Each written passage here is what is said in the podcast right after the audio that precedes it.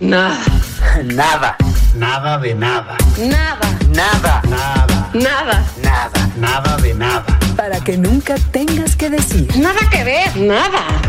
Un podcast original de Netflix. Nada. Pues no sé muy bien cómo comenzar, Trino. Es decir, ya no podemos arrancar de, una de la misma forma porque es un programa nuevo, es un programa donde estamos, ahora sí que cara a cara. Chapala, Chapala, Los Ángeles, la conexión, ¿no?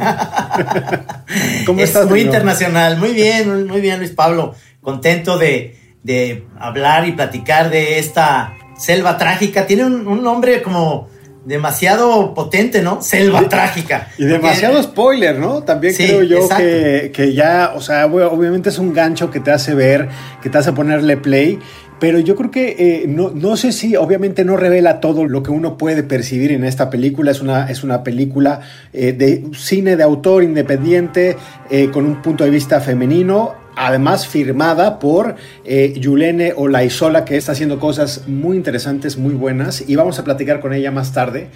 Pero pues ahorita, Trino, queremos un poquito des- desahogar estas primeras opiniones, estas primeras impresiones de qué te dejó la nueva película de Yulene Olaizola. Fíjate que eh, el título hubiera sido mucho más eh, claro ponerle selva mágica, pero yo luego pensé, dije, van a creer que es este, desde, va a salir la, montaña rusa, van a salir juegos, porque va más por ese lado, ¿no? Es, es una película que a mí eh, me mantuvo toda la película interesado porque es, es, es como una especie de western, es una especie de aventura dentro de una selva. Eh, muy bien filmado. Me, me- me- me pongo a pensar las vicisitudes para filmar en ese ambiente que ha de haber sido terrible porque no nomás es el calor, es los mosquitos, es los animales, por ahí sale un cocodrilo como si nada, etcétera. Pero la historia me parece eh, eh, interesante porque desde una visión acerca de un producto que, que consumimos todo mundo, eh, eh, situado en los años 20, pero es el chicle, ¿no? Luis Sí, Pablo? sí, totalmente, totalmente. Y yo, yo creo que tiene justo esos elementos, ¿no? De, de la hostilidad del terreno, ¿no? Eh, eh, eh, que es una jungla como impenetrable. Vemos ahí estos trabajadores del chicle, pues que están hay mucha gente que está huyendo, está gente que pues dice, esta es la mía y voy a robar un producto porque esta es la forma en la que tengo de cambiar mi destino. Eh, están ahí abriéndose paso con machete. Hay una presencia femenina que es un poco, eh, está, está, está como sobrevolando toda la película y yo creo que da elementos de realismo mágico, pero me llama mucho la atención de que incluso para el ojo entrenado es innegable que bebe eh, eh, esta película Selva Trágica de Yulene Olaizola, bebe del western. Y eso también me hizo como un poco como, como ver qué tanto tiene de, de un género tan apreciado y que yo sí te voy a hacer pues, una confesión, Trino, que es, a mí el western me, me resulta un género es una especie de gusto adquirido para mí. Eh, sé que es, es uno de los. Siempre yo le, crecí leyendo muchísima crítica cinematográfica y, los, y, y los, las grandes películas de Ford, ¿no? De Houston con John Wayne. eh, eh, eh, pues obviamente el cine clásico de, de Hollywood tenía, era uno de los, junto con los musicales, eran, era el género más utilizado. Y, y a mí me costó mucho entrarle porque lo sentía como muy distante, como espectador yo sentía que no conectaba. No sé si a ti te pasaba algo similar con el western. Sí, por supuesto. Es que, es que también proliferó demasiado en, en- en mi época. eh, ir al cine, siempre había un western, ya en las últimas, digamos, pero eh, había cosas que eran muy aburridas, la verdad. Y series de televisión, a mí me tocó Bonanza, El Gran Chaparral, todo esto, que, que le dieron un poquito en la torre a esta idea que después la, la he vuelto a recuperar, con, como bien dices, con películas de John Ford o de Sí. Houston. Y que luego Lawrence Kasdan lo recupera, lo recupera Clint Eastwood. Claro. Este, eh, que es, que es un, es un gran, gran género, el western, porque en realidad cuenta historias eh, muy, muy actuales y muy, eh, digamos, hasta shakespearianas, ¿no? O sea, este, es el, el desalmado, el malo, la familia, el, el que es el, suena como de líderes sindicales que llegan a un lugar eh, Todavía hay western en Chiapas, todavía hay westerns en, en, en la selva maya, etcétera. porque, porque representa muchísimo ese, el valor, los valores. Eso, Claro. eso, eso es como, ¿no? La valentía, el valor, la honestidad, la- el gandallismo, ¿no? Es el, el típico género como para poner al ser humano en una condición límite, ¿no? Y es un poco lo que vemos yo creo que aquí en- en Selva Trágica, donde vemos a un grupo de empleados que están ahí en unas condiciones terribles, viviendo en el corazón de la jungla, macheteando árboles para sacar este producto que eh, no entendemos muy bien en, en qué época estamos, no sabemos, porque podría ser una, también un- como una especie de fábula hiperpresente, ¿no? Sabemos Sí. que esas la- las condiciones para la gente eh, del campo en esas zonas, pues no ha cambiado, no ha cambiado radicalmente en el último siglo. Y está como el elemento de qué es, o sea, quién va a ser el primero que va a ceder ante eh, la condición humana, ¿no? El primero Sí. que va a querer traicionar, cómo va a traicionar, a quién va a traicionar, de qué forma. Cuando se meten esos elementos a la coctelera es cuando se agita y, y es muy interesante. Eh, Mete a- al ingrediente femenino, que además es eh, le sirve para hablar de violencia machista, ¿no? De, de Sí. violencia de género, de violencia, de, de violaciones, eh, de, una, de una forma bastante cruda, bastante... eh, pues salvaje como es el western. Lo que sí creo es que es interesante estos tratamientos o giros que se dan a un clásico, a un género clásico en, en- en Hollywood. Yo recuerdo recientemente News of the World, que es este eh, de Sí. Paul Greengrass, que es un director que a mí me gusta mucho, con Tom Hanks. A mí este, este que está producido por, por Steven Soderbergh, que es Godless, que igual, western clásico, ¿no? Pero ahí es el punto de vista de las mujeres que se han quedado en un pueblo y son ellas las protagonistas de, todas las historias. Está ahí en Netflix y a mí me gusta, me gusta mucho porque es el mundo masculino, pero obviamente con otro punto de vista mucho más interesante, ¿no? Sí, por supuesto. Y también me remite a estas que ya hablamos aquí como Frontera Verde, esta, eh, digamos, eh, Sí. miniserie que, que está en Netflix también, Sí. eh, por, por, por la cuestión de la selva, ¿no? Es, es muy curioso eh, ubicar Guerra, un western. ¿Te acuerdas? Sí, exactamente. Es ubicar un western, que es el caso del que estamos hablando hoy, en la selva, mientras que se ubicaba a unos como si fuera detectives, como la, Sí. la novela de, de detectives y de buscar a un a, a alguien que había cometido un crimen en, en la selva. Es decir, se, se, se toman estos elementos y lo, y lo ponen en una selva que es este, muy, realmente eh, muy bonita de filmar, que es exactamente está filmada en, en cerca de Belice, en la parte de México, ¿no? Sí, sí, totalmente. Además es, es interesante que acuda a eso, también como oposición a lo que uno pensaría que es el western, eh, se iría al desierto de Sonora, ¿no? O a lo mejor una zona más cercana a México, Estados Unidos, que, o sea, una de las pocas cosas de, de Durango, ¿no? Que es, para mí es un estado que es un misterio y que pues, sigue siendo conocido como el sitio donde rodó, donde se rodaron clásicos, clásicos del cine eh, hollywoodense. Yo sé que entre los escuchas hay algunas duranguenses, así que un saludo, ¿no? Para que no, no nos reclamen después de que somos antiduranguenses en, en- en- en nada que ver.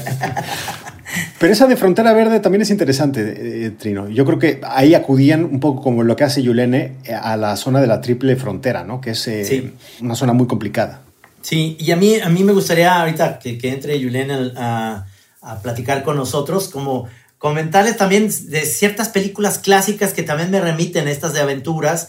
Eh, mm, Fitzgeraldo se me ocurre con Sí. de, de Werner Herzog, que además es una especie de, de película, sabemos las locuras que tiene eh, eh, Herzog de filmar casi, casi como si fuera esto que decían los franceses, cinema verité, eh, donde hubo gente que murió, o sea, por andar haciendo este tipo de cosas, se le murió en el set y cosas así que, que lo, lo acusaron mucho a, Herzog, eran otros tiempos, eran otros momentos en el que el arte por el arte y si alguien muere, pues ni modo, este, y logrando cosas pues fuertes como esta película, o las clásicas eh, como El salario del miedo, eh, que hay una Claro. versión muy, muy buena, que también le quiero preguntar a Julen si la vio o no la conoce, de William Friedkin, el director de, de El Exorcista, Sí. con Roy Scheider, eh, que es exactamente la selva de Colombia, pasar en un camión, en los peligros de la selva, con nitroglicerina, que es un material que era, pues es como ahora sí, llevar gas en, un, en unas de Z-gas, pero con una con unas llamaradas al lado, ¿no? Entonces es, es, es buenísima. Esa versión de Friedkin yo no la conozco, pero la clásica, la de Henry George Clouseau, es un must, ¿no? Es, es, yo creo que tienes que, así como hay algunos westerns clásicos que debes de, uno debe de entrenar el ojo, esa película El salario del miedo, eh, pues obviamente es una de las obras más, eh, más importantes en la historia del cine. Julen ahorita nos va a decir ahorita, si, si, algo de esto ha visto, si no, si nada más es una idea nuestra, pero obviamente es, sí es muy interesante eh, traerlo a la mesa para que lo comenten. ¿no? Así es. Pues bueno, Trino, estábamos hablando un poco que eh, nos daba curiosidad qué vio Yulene Olaizola, cómo preparó, eh, digamos, también visualmente una película en la selva. Yulene, bienvenida, nada que ver. Muchísimas gracias por, por estar aquí para platicar de Selva Trágica.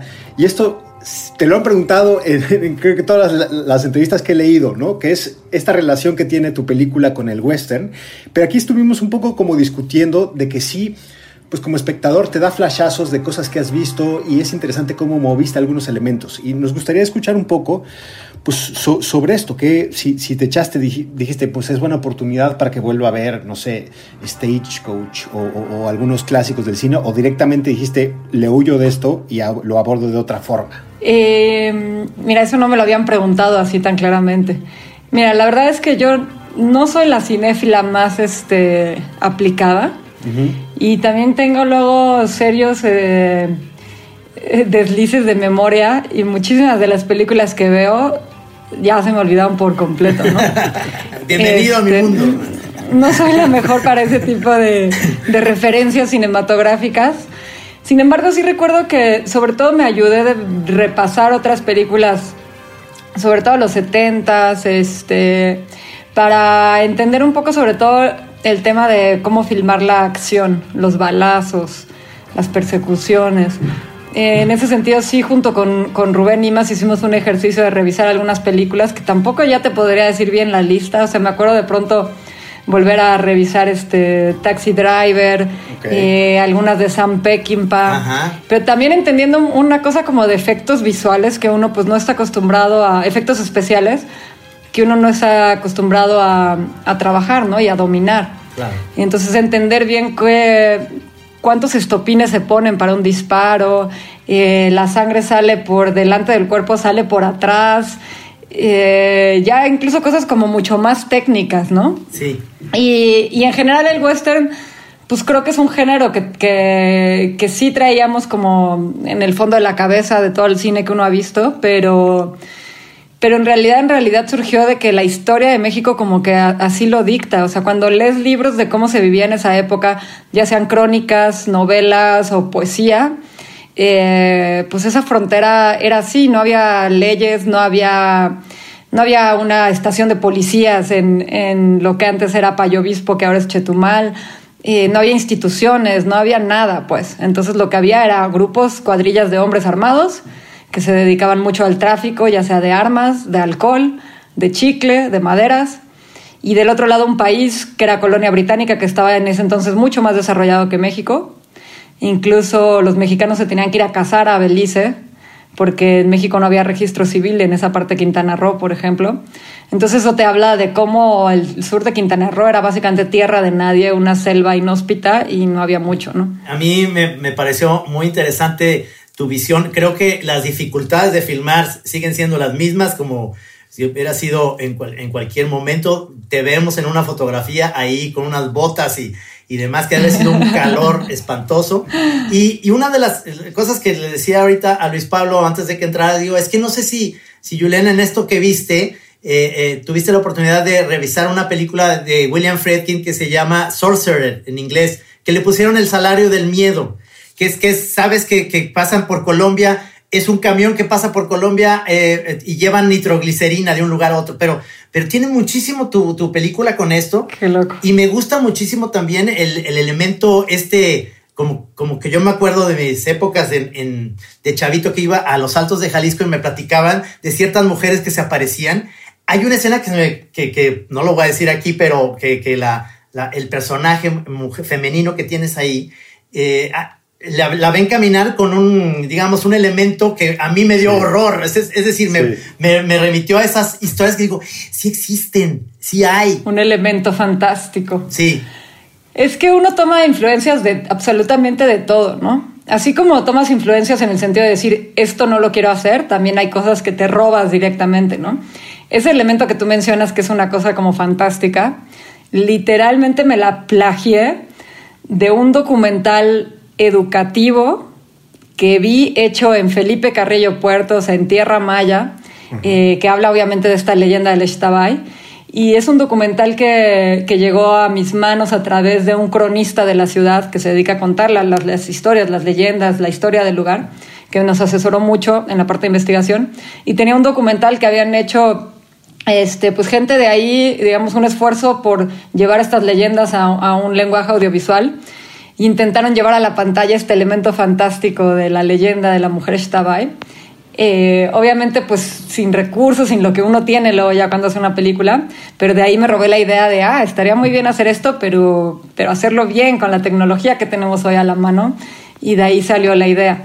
Este, pero siempre, desde que empecé a darme cuenta que esta historia, que tiene mucho que ver con cosas que realmente pasaron en el país y con leyendas que son vigentes hoy en día, me di cuenta que iba a poder mezclar estos géneros, ¿no? Entonces hablábamos del western, ahora estamos hablando un poco de la fantasía, eh, y eso se me hizo muy, muy atractivo, no sin alejarme del tipo de cine que siempre he hecho, porque creo que hay una mirada muy parecida a mis películas anteriores, pero ahora con un toque y un juego con los géneros que lo hace muy divertido, ¿no? Exactamente. Creo que este coqueteo con los géneros es, es muy entretenido para el espectador porque es refrescante, ¿no? O sea, hay varias cosas, sí. no es, no, o sea, no te casas con el western clásico, pero creo que también el lugar, el, el, lugar que eliges te da como herramientas, te da bases para jugar con otro tipo de, de cosas, ¿no? Por ejemplo, creo que lo, te, hayas, te hayas fijado en esta frontera, o sea, en la frontera de México con Belice, que es una frontera yo creo que entre transparente y olvidada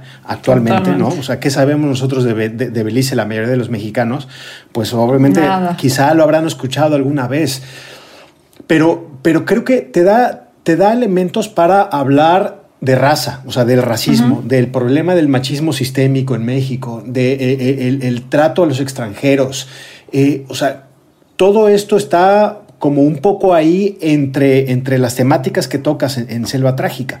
¿Cómo fue eso? Y si a lo mejor la pensaste para hacerla ahí directamente uh -huh. O, eh, o, o, eso fue agarrando peso en el desarrollo del, del, proyecto? Mira, creo que todo empezó después de hacer mi última película, eh, que es en la montaña, en el Popocatépetl. Epitafio, ¿no? Epitafio. Sí. En algún momento dije, ahora tengo ganas de ir a la selva, tengo ganas de hacer una película en la selva.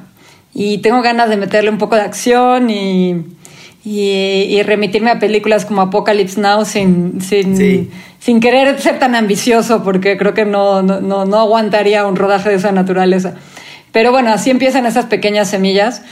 Inmediatamente sabía que estaba esta región eh, olvidada por el imaginario mexicano que es la frontera con Belice, que es una zona a la cual yo llegué hace como ocho años de vacaciones y en algún momento me desvié en la carretera tratando de llegar a Bacalar, que sí es una zona turística, sí. y terminé en la frontera con Belice. Traté de cruzar y no pude porque no tenía en regla bien mis papeles del coche y a partir de ahí empecé a cuestionarme pues qué había de ese otro lado, ¿no? Un par de años después regresé, pude cruzar y, y, me di cuenta que no tenía ni idea de qué era Belice, no sabía que se hablaba inglés, no sabía que compartíamos tan claramente una frontera ni que esa frontera era un río, en fin a partir de ahí me di cuenta que en México en general nadie sabe nada de Belice. Sí, es verdad. Este, o sea, nadie va de vacaciones a Belice, no hay. Y en cambio, al revés, sí. Nosotros somos una referencia muy importante para la gente en Belice. ¿Por qué? Porque México tiene muchas más oportunidades en muchos sentidos, ¿no? Es un país mucho más grande. Entonces, bueno, empieza con una decisión de decir, quiero filmar en la frontera de Belice, quiero tener personajes beliceños. Entonces la película tiene que ser hablada en inglés, tiene que ser hablada en español también después darme cuenta que esa zona pues es la selva maya y la selva maya está de ambos lados, ¿no? A partir de ahí descubrí la industria del chicle, la producción de goma de mascar, que desde los años 20 comenzó a, tener un avance muy grande y se extendió hasta los años 60. Este, en esa zona es muy común hablar del chicle, hay museos sobre el chicle, hay estatuas del chicle en la calle, por ahí en Chetumal, en fin. Y ya que tuve la oportunidad de ver cómo se trabaja el chicle, cómo se extrae la resina del chico zapote, me fascinó y me di cuenta que era un elemento que era muy cinematográfico, que es estas cosas que no te pueden contar, las tienes que ver, tienes que ver cómo se, se, se, extrae esa resina. Es que eso es lo bonito que tiene la película, es que realmente no es, no es como estas películas que te estoy refiriendo, que es detrás de eso hay nitroglicerina, detrás de eso hay oro, detrás de eso, no, es el chicle, algo tan común y corriente y, y que vemos cómo lo extraen, cómo es como ir partiendo los árboles, ¿no? Es, este, este, los, los, actores que yo me imagino, muchos son actores, actores y otros que son improvisados, pero que lo, los uh -huh. diriges muy bien porque son, eh, les ves perfectamente la intención, están haciendo su papel eh, de una manera muy profesional, pero ver, ver que el elemento es un chicle, este, te da otra dimensión. Eso, y no sé cómo te fue en los festivales, pero eso también debe ser para la gente, para los extranjeros, decir, wow, qué elemento tan interesante, el chicle como especie de, de, de tráfico de, de un sí. producto, ¿no? Interesante, ¿no? Se le llamaba el oro blanco, ¿no? En algún momento hasta pensé que la película se podía llamar así, pero luego se me hizo un poco cliché, este, pero era el oro blanco de esa época. Y se ha filmado y se ha hablado en el cine del mundo del caucho en Sudamérica que es parecido y entonces la gente cree que es lo mismo, pero no, esto es goma de mascar, ¿no? Esto te lo, te lo comes, digamos. Ajá. Este, entonces la película creo que tiene esos dos elementos muy originales y que, que no han sido retratados en el cine y que lo hace muy interesante, es un descubrimiento, digamos, para la audiencia, la frontera, el chicle, pero también estos otros temas este, que mencionaba Luis, que creo que el cine, lo rico del cine es que no te tienes que casar con un tema puedes tener una mezcla de ideas y de capas eh, de contenidos bien compleja. Y entonces la película habla también de colonialismo, por ejemplo, de medio ambiente, de empoderamiento femenino. Este, por ahí de David Lynch, cuando le preguntaron una vez de qué se trataba, cuál era el tema de Mulholland Drive, porque pues, el periodista no le había entendido, le dijo, es que yo no hago películas de un tema, ¿no? Yo no hablo de mis temas. Las películas son una capa de cosas tan compleja que hay de todo metido ahí. Entonces creo que en Selva Trágica pues hay eso, hay colonialismo, hay feminismo, podría llamarse de alguna manera, hay un tema ecológico, este, de poder, de dominio, de deseos humanos, eh, una cosa animal, instintiva, en fin, se da para hablar como de muchas, muchas cosas, ¿no? Decías hace rato de Epitafio, que es pues esta expedición, digamos, eh, en un volcán de dos, eh, pues de dos conquistadores. Uh -huh. Y aquí lo que vemos son ingleses, están en América, están explotando a locales en una zona maya. Sí. Eh, o sea, sí hay, sí hay o sea, no te, no, no te casas con un tema, pero sí hay un interés particular de la idea del colonialismo en América en un momento donde pues eso se está discutiendo desde Canadá hasta Argentina, ¿no? Donde claro. llegan en los barcos, ya sabemos claro. toda esta semana. Pero, o sea, sí, sí, o sea, sí usas, sí tratas de que cuando te acercas a un nuevo proyecto, eh, eso lo intentes retratar o, o, o jalar. Son como coincidencias, ¿no? O sea, como que uno cuando hay una frase muy cliché que dice que, que, uno no busca las películas como que ellas te encuentran a ti, ¿no? Y sí es verdad. Entonces, ese tipo de temas de pronto se vuelven recurrentes, pero no es que uno diga como de ahora me voy a buscar otra historia de colonialismo, como que pasa. Y es que pues, somos un país que, que somos fruto de ese colonialismo, entonces es inevitable eh, pues, referirte a esos temas cuando viajas al pasado, ¿no? Este, en Epitafio pues es la conquista, eh, aquí es hace 100 años, pero bueno, las, las huellas del colonialismo siguen presentes, ¿no? Totalmente. Y el contraste entre esta cultura maya todavía como muy auténtica con estos otros mexicanos que ya no vienen de esa eh, reminiscencia indígena, sino que ya tiene una mezcla y aparte luego Belice con su siendo una, una colonia este, británica hasta los años 70 en fin, creo que eso es como natural de las historias de, de nuestro continente. Sí. Y cuando viajas al pasado, pues te topas con, con, esa herencia, ¿no? Y es como medio inevitable hablar de eso. Pero bueno, por supuesto es un tema que me interesa también, ¿no? Es importante. ¿Y la filmaste en esa zona? Sí, todo es el sur de Quintana Roo. O sea, por ejemplo, todas las escenas del río es realmente el río Hondo, Ajá, la okay. frontera con... Nos estábamos nadando ahí en aguas fronterizas, digamos. Este, pero son varias locaciones del sur de Quintana Roo, no es que sea una selva, ¿no? Eh, filmamos en distintas comunidades, desde más o menos cercanas a Carrillo Puerto, que está un poquito más al norte del estado, hasta cerca de Chetumal y hasta casi la frontera con Campeche. Entonces de pronto tenemos locaciones que están separadas por 300 kilómetros de distancia entre sí.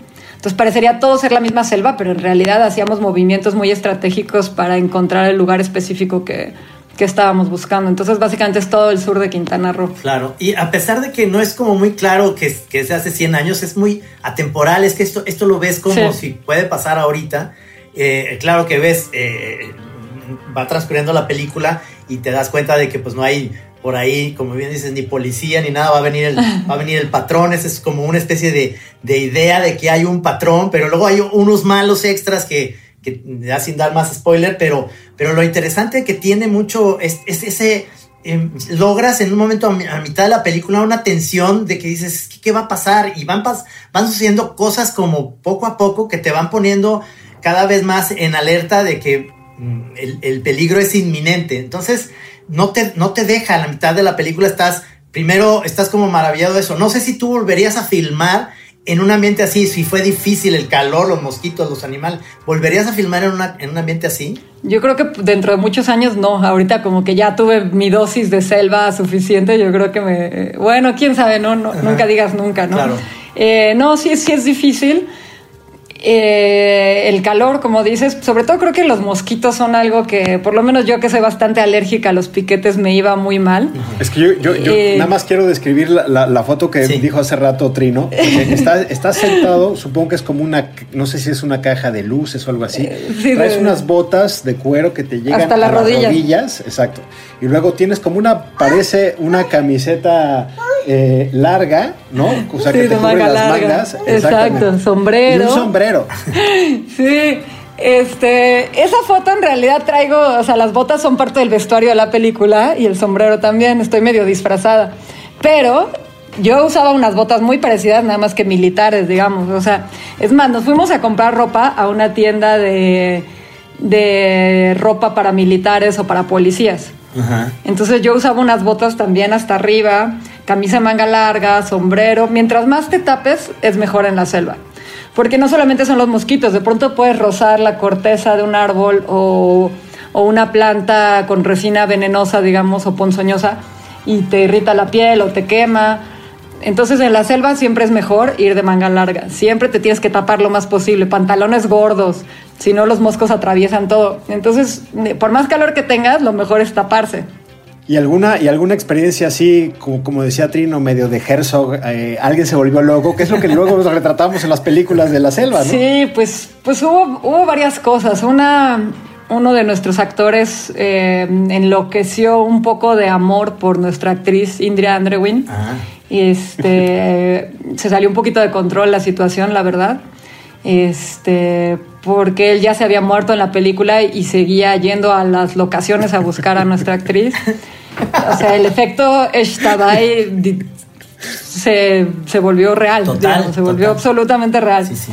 Y luego nuestro actor principal maya, Mariano Tunchol, que es chiclero, que se sabe mover en la selva perfectamente bien, es, eran nuestros maestros, digamos, dentro de la selva. En una escena hacia el final, cuando están dando vueltas en círculos y en círculos, se le clava una espina, no nos avisa porque está en toma y él no quiere romper la toma, digamos. O sea, un actor no profesional que ya está comprometido a un nivel de profesionalismo a veces superior que al de los actores profesionales, Claro, claro. no corta la toma y la, la espina se le entierra y se le entierra y se le entierra hasta que ya no se la podemos sacar. Y hubo que sacarlo de ahí, llevarlo a una clínica, que le abrieran el pie, le retiraran la, Wow. la espina, se nos desmayó como tres veces en el camino, en fin, fue toda una odisea. Y a mí me atacaron unas avispas en el cuello Wow. que no era nada grave, pero alguno de los locales dijo que eran las avispas ahorcadoras, que te inflaman la, la garganta y no puedes respirar. Wow. Entonces salí lo más rápido que pude de ahí, al final no resultaron ser ahorcadoras y nada más se me inflamó el cuello. Pero fuera de eso, la verdad es que tuvimos un rodaje muy exitoso y... ¿Cuánto y tiempo, takes. Más o menos, ¿cuánto tiempo de filmación? Siete semanas ahí. Se me hace- Es un buen, ¿eh? Siete semanitas. Wow. Más la preparación. La preparación, pues ya estamos hablando de varios meses, ¿no? Sí, claro, claro. Y por esto que mencionas, hiciste una mezcla de eh, actores, digamos, este, Profesionales profesionales y naturales. ¿no? Ujú. Sí, porque había que buscar gente que sí supiera extraer el chicle y hacer todo el proceso. Claro. Ok. claro. Toda esa parte está hecha de una manera muy documental, digamos, no hay trucos, la gente está trepada ahí trabajando, ¿no? Entonces, y había otros papeles que eran un poco más dramáticos, tal vez que necesitaban la experiencia de un actor profesional. Y creo que esa mezcla es muy rico porque se enseñan entre ellos, ¿no? El profesional le enseña como tablas de actuación al no profesional y el no profesional le enseña al actor citadino a agarrar el machete, a caminar en la selva, a cortar la corteza del árbol. Entonces es un intercambio muy, muy rico. Totalmente, totalmente. No, me río porque siempre, ¿cómo sería eso con otro tipo de género, no? Porque tengo un amigo que siempre se burlaba de otro actor en una película de narcos no sabía empuñar un AK-47, ¿no? Entonces, Lo tienes que aprender. Tienes que, tienes que aprender. bueno. Felicidades, Julián, porque a mí la película me encantó precisamente por, porque los actores te mantienen en tensión. Es una película muy, muy interesante. A mí me gustó mucho, me, me mantuvo ahí. El elemento mágico que bien dices me, me- me dio momentos de, de pánico y terror. O sea, dije, esta película es un western, pero de horror. O sea, de repente Ajá. sí me dio esta, esta, es- es- y, y ahí estuve hasta el final y me encantó, me encantó. Algo que le quieras decir, Yulene, para la gente que va a ver Selva Trágica en el cúmulo de cosas de Netflix para convencerlos de que le pongan play. Cine mexicano, película independiente. Híjole, pues que eso, que salgan de las etiquetas de cine mexicano, independiente, no comercial, ¿no? Porque nos encanta poner esas etiquetas, pero al final, pues por algo llegó a esta plataforma, porque, porque se dan cuenta que es una película abierta para todo público. Y les diría que le suban el volumen a su tele lo más que puedan, o que pongan el surround o los audífonos para que realmente tengan la experiencia inmersiva de lo que es meterse dentro de la selva y sentir esa selva y saborearla y vivirla. Y mucho tiene que ver con el sonido, así que le trepen el volumen lo más que puedan. Perfecto. Buenísimo. Perfecto, eso. Y pues, este acompañarla, siempre hablamos nosotros de, de- de alcohol o vino para acompañar las películas, pero este ¿Por con no? unos, unos chicles. Unos- sí, yo digo que un whisky con unos chicles, ¿no? va bien eso. En las proyecciones luego regalamos chicle ¿Ah, sí? orgánico, Ah, claro, nuestro chicle orgánico marca Chixa, que es la empresa que lo produce. Y en Venecia, por ejemplo, repartíamos nuestros chicles, etcétera. Qué maravilla. Lástima que ahorita no los podemos mandar a todos lados, pero Está ahí saberlo. Pues muchísimas gracias, Yulene, por acompañarnos en Nada que Ver. Gracias. Padrísimo conocerte. Gracias. Saludos. Pues hasta aquí lo dejamos, Trino. Sí. Eh, en nuestra, como decía, me acuerdo, me acuerdo esta vez eh, cuando R.E.M., este grupo de rock, eh, se fue uno de sus integrantes. Ellos comenzaron a decir que comenzaba su vida como un perro de tres patas. Pues Exactamente. así seguimos nosotros aquí en Nada que Ver, un perro de dos patas. Así ¿no? es. Nos escuchamos la próxima semana. Muchísimas gracias por ponerle play a este podcast. Hasta la próxima. Hasta la próxima, sí.